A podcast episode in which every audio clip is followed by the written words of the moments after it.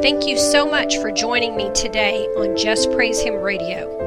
I'm your host, Glenda Lomax, and my job is to inspire you to a closer walk with Christ.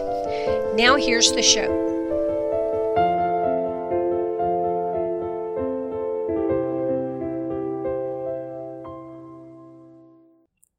Hello, believers. Welcome to the Just Praise Him radio program. I'm your host, Glenda Lomax, and the title of my message today is Getting Through Now. I was thinking about what all you most could, use this week in the way of a podcast, and I realized that everybody I know is thinking about the same things. We all see the handwriting on the wall, and we see how everything is lining up against us as Christians, and we don't know how bad conditions are going to get before we're taken home, but we hope not bad, right? And we all want to put in a good show for the Lord's glory, but we sometimes don't feel all that brave right now.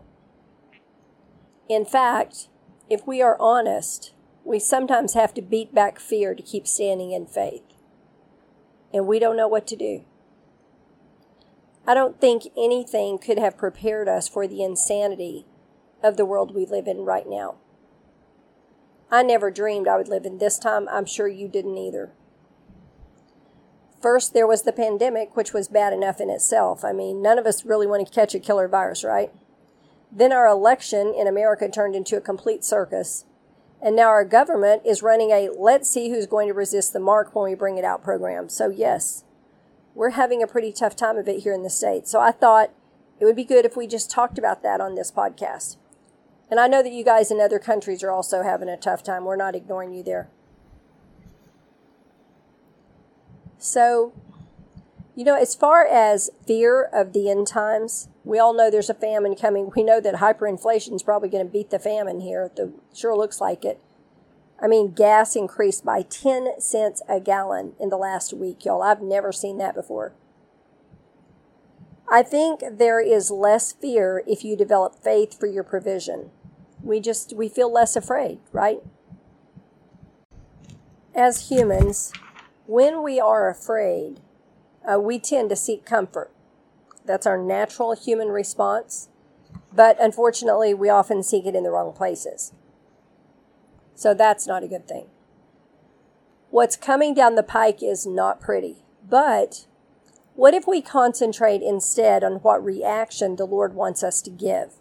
We are quickly approaching the time of the mark of the beast. I believe what is happening now is the test pilot, if you will, for that, to see who will go with and who will go against and what works to push through the plan. Okay?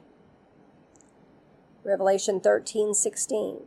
And he causeth all, both small and great, rich and poor, free and bond, to receive a mark in their right hand or in their foreheads. And 17. And that no man might buy or sell, save he that had the mark, or the name of the beast, or the number of his name. Okay, so knowing that, what do we do? Well, we know we cannot take the mark when it does come out, and the pressure will be very great. You will not be able to buy anything, food, gasoline, etc. I pulled into a Sonic drive-in yesterday to get a Diet Coke, and as I sat there looking at the menu, I thought about that, and I thought, wow, when the mark comes out, all of us Christians will just be able to look on. We won't be able to buy anything to eat or drink here. But the mark is coming. We cannot do anything about that. But you remember this, because I would be remiss if I did not tell you this. If you do take the mark, you cannot repent for it later, and you cannot get into heaven no matter what you do after that or how sorry you are for taking it. Please hear me on this. Understand that and do not listen to the deceptive teachings out there.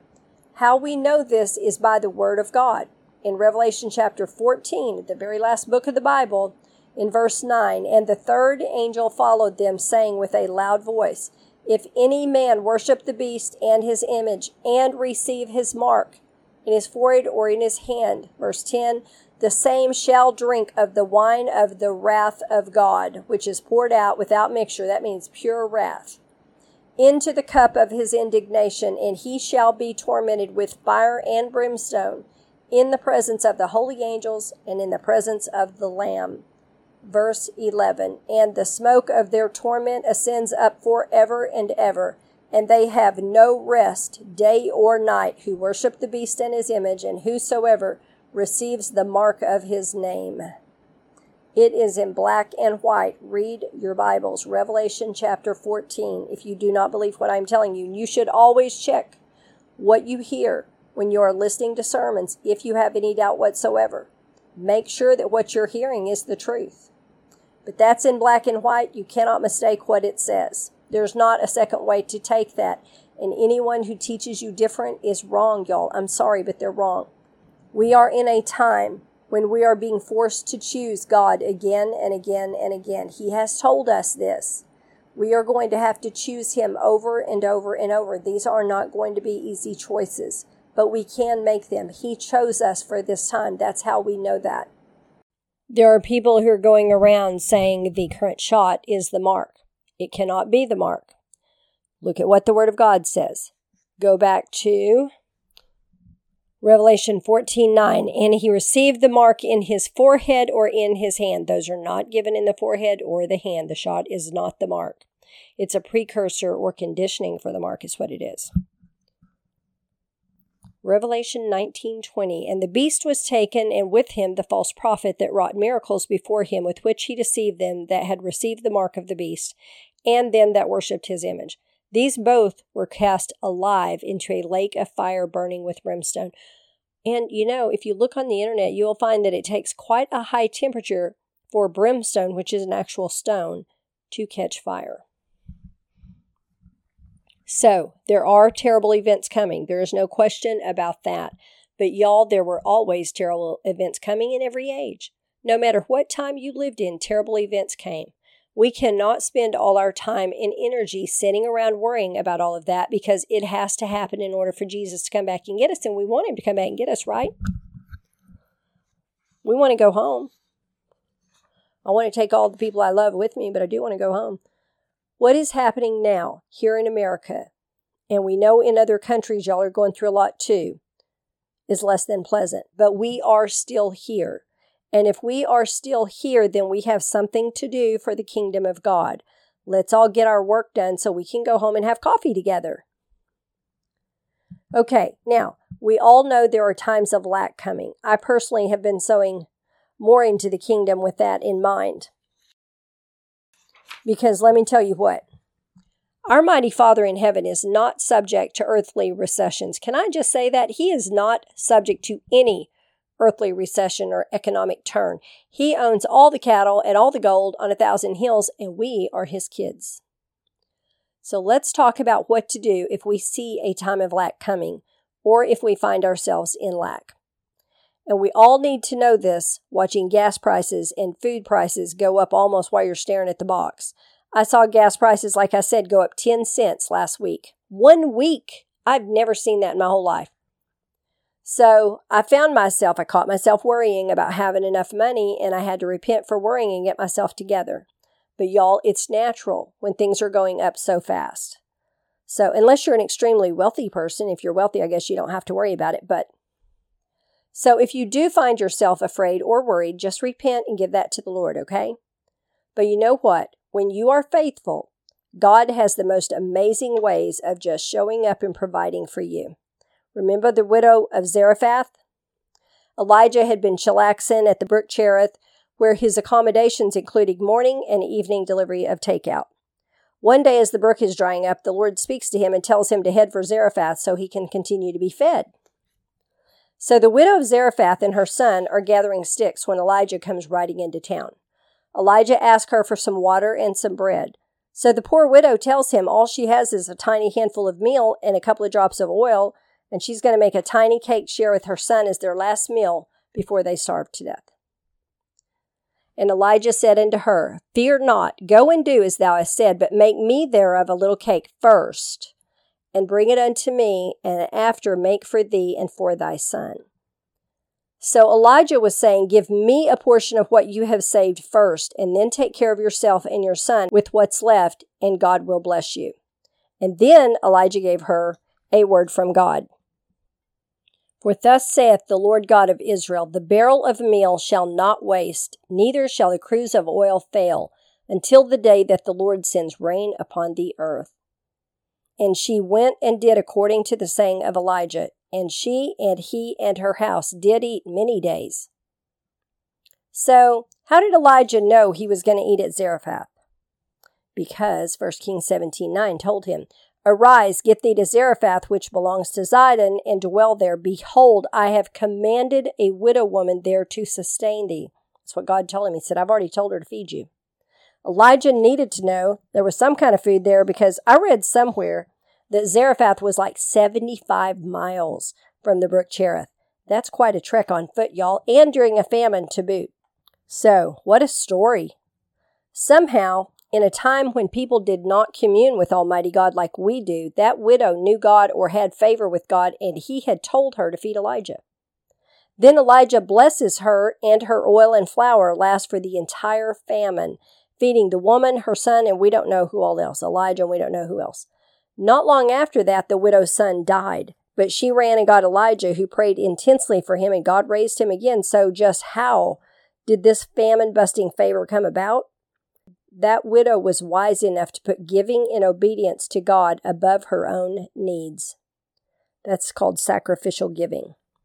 So today, I was moving some stuff around in my dining room, and I had some extra food that I was trying to decide what to do with. Thinking about the church food pantry, because, you know, winter's coming up, and a lot of times people are in need. And I was praying to the Lord about it, and I said, Lord, the bottom line is, if I'm scared about what's coming, I will try to hoard. But if I'm not scared, I'll give, I'll sow. In the end, what's coming is severe, and nobody but you can get us through it anyway. And he answered me. I wasn't expecting that. I was just kind of, walking around talking to him. And he said, Many will get saved in this time when they see my provision. I will give more provision to those who trust me. Let me repeat that to be sure you get it. Many will get saved in this time when they see my provision. I will give more provision to those who trust me. Who are the people who trust him? The people who share what they have. The people who give out of their own need. Those who trust God will not hoard. They will share what they have with the other people in need, now and in that time. Corrie ten Boom. Y'all remember me talking about Corrie ten Boom. What a woman of God. I cannot wait to meet her in heaven. She was in a Nazi death camp. Her entire family died in that camp. She alone came out, and the way she came out was miraculous. If you have not read her books, I highly recommend them. They're little teeny tiny books, but they are so good. They're out on Amazon and a gazillion other places. So Corrie ten Boom tells of a time in the German death camp, Ravensbruck, during World War II. She had smuggled her Bible and a small bottle of liquid vitamins into her barracks. Her sister Betsy was sick and growing sicker, but she demanded that Corrie first give a dose of vitamins to all the others sick in their barracks before she would accept any. Corrie tells that a strange thing was happening. The vitamin bottle was continuing to produce drops. It scarcely seemed possible, so small a bottle, so many doses a day. Now, in addition to Betsy, a dozen others on their pier were taking it. She said, My instinct was always to hoard it. Betsy was growing so very weak. But the others were ill as well. It was hard to say no to eyes that burned with fever, hands that shook with chill. I tried to save it for the very weakest, but even those soon numbered 15, 20, and 25. And still, every time I tilted the little bottle, a drop appeared at the tip of the glass stopper. It just couldn't be. I held it up to the light, trying to see how much was left, but the dark brown glass was too thick to see through.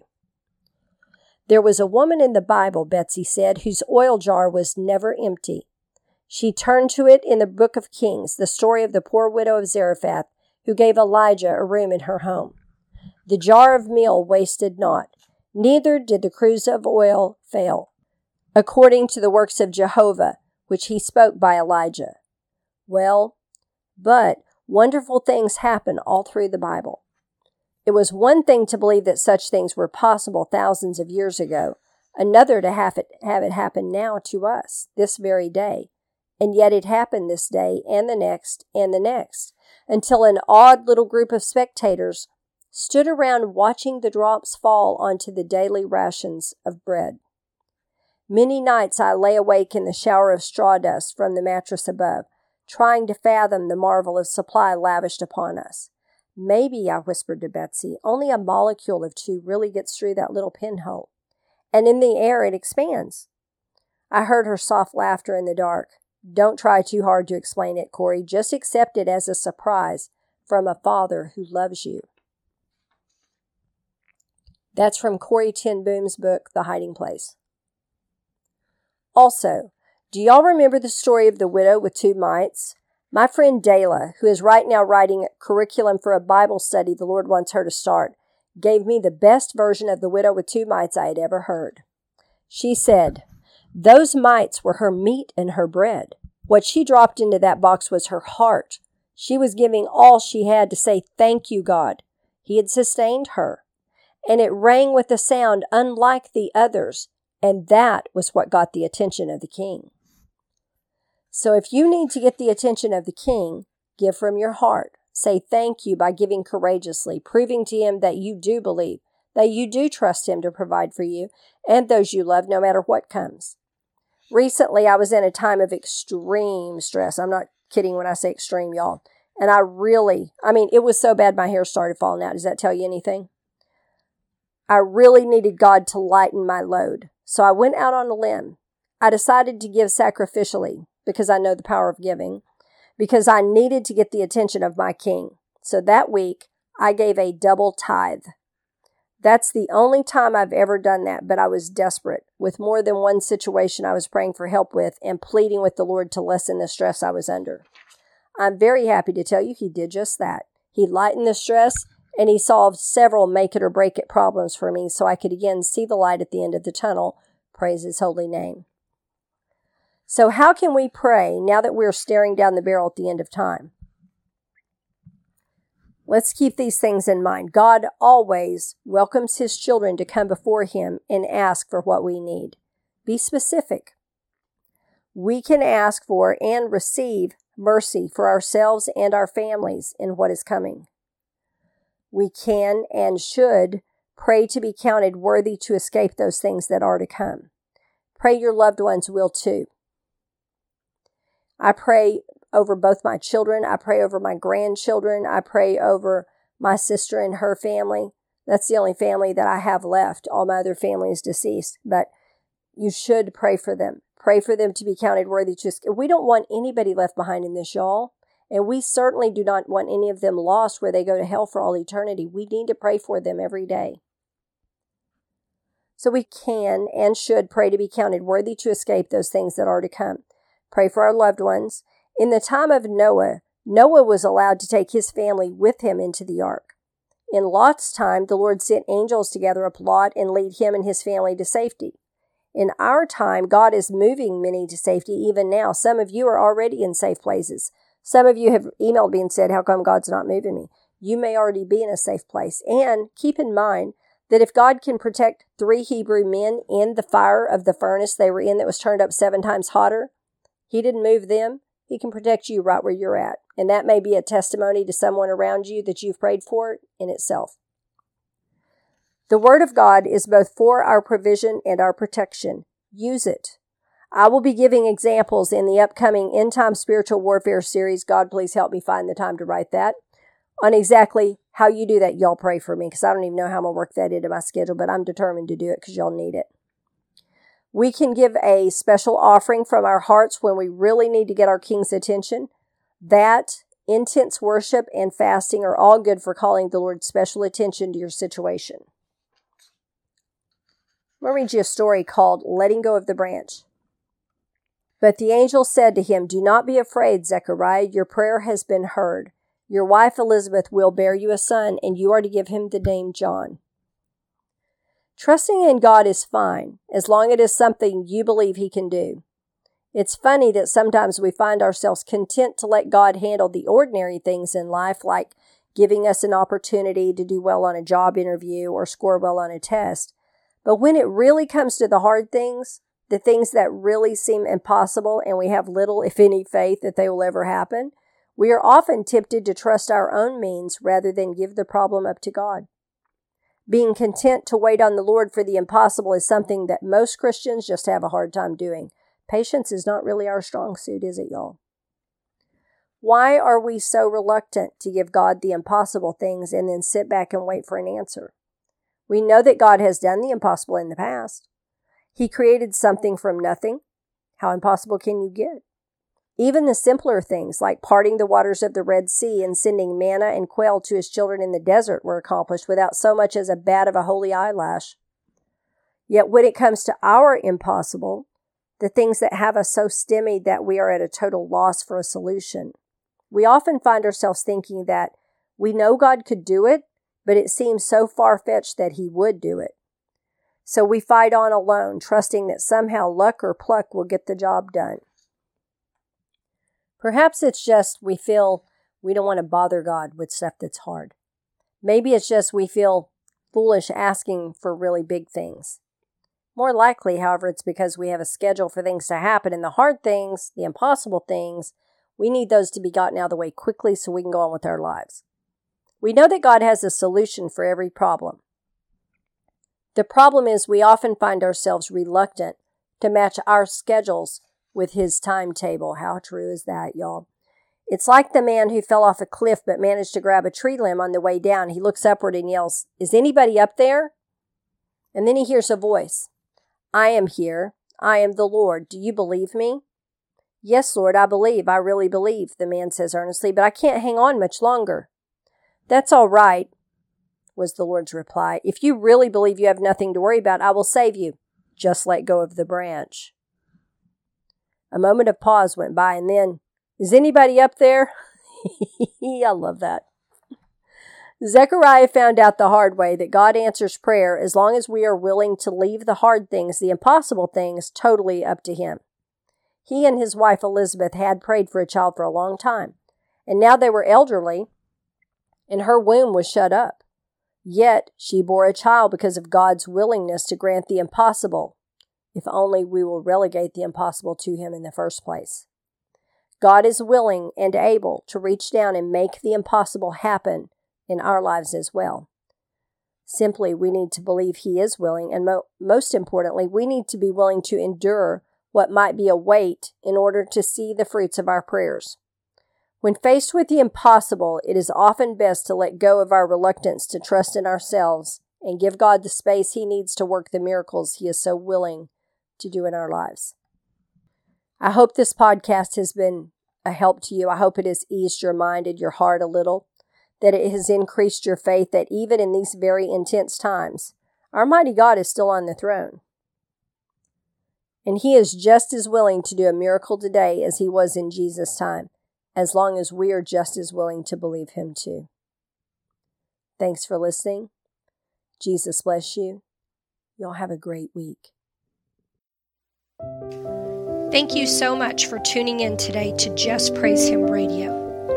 You can contact me by mail at my new address, JPH Inc., Glenda Lomax, P.O. Box 60, Glencoe, Arkansas 72539, or by email at jphtoday@gmail.com.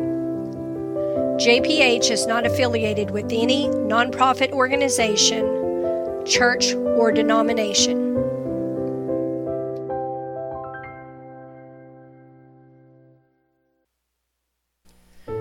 What is in store for the once great and mighty nation of America in these end times? What is the living God saying to the people of America now? What could possibly be in store for a nation that once trusted in God, but has changed its path from following in the living God's ways to now removing Him from everything and walking the other way? In the book, No Longer Mine, you will find all the messages to America collected in one place in chronological order. No Longer Mine, Messages to an Unrepentant Nation, is now available in print at WingsOfProphecy.com in the bookstore tab. Get your copy of No Longer Mine today.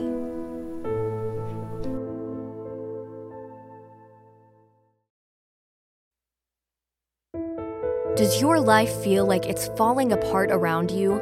Are multiple things going wrong all at once? Does it seem all your comforts have been stripped away? You may have entered the wilderness. Wilderness experiences are often times of great discomfort and lack. Every Christian must pass through the desert on the way to their promised land. Find out how to go from surviving to thriving by partnering with God as He leads you in the path that will strengthen your faith and prepare you to step into your destiny. The Wilderness Companion will help you find out why you have been led into the wilderness. Find out the biggest hindrances to receiving the provision you need in the wilderness.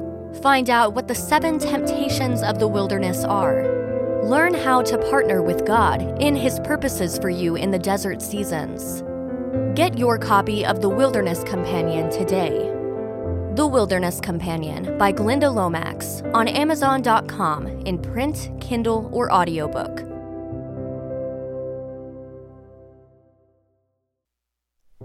If you ask anyone you know what the most difficult experience of their life has been, many will answer about a time of betrayal. All those called to walk the narrow path will at some point encounter Judas. How will you respond? Do you know how to recognize Judas when he shows up in your life? Can you keep Judas from bringing destruction to your life and ministry? How can you minimize what Judas cost you? Can you pass the test of absolute betrayal? Get your copy of The Judas Test, available in print and new audiobook, The Judas Test by Glenda Lomax, available now on Amazon.com. Sold out for 30 pieces of silver? In Exodus 21:32, it is the price of a dead slave. In Leviticus 27:2-7, it is the price of a live one. Jesus was sold for the price of a bondservant. Precious Jesus, the Son of God, the Prince of Peace, the King of Kings. Why did Judas sell his friend out so cheap?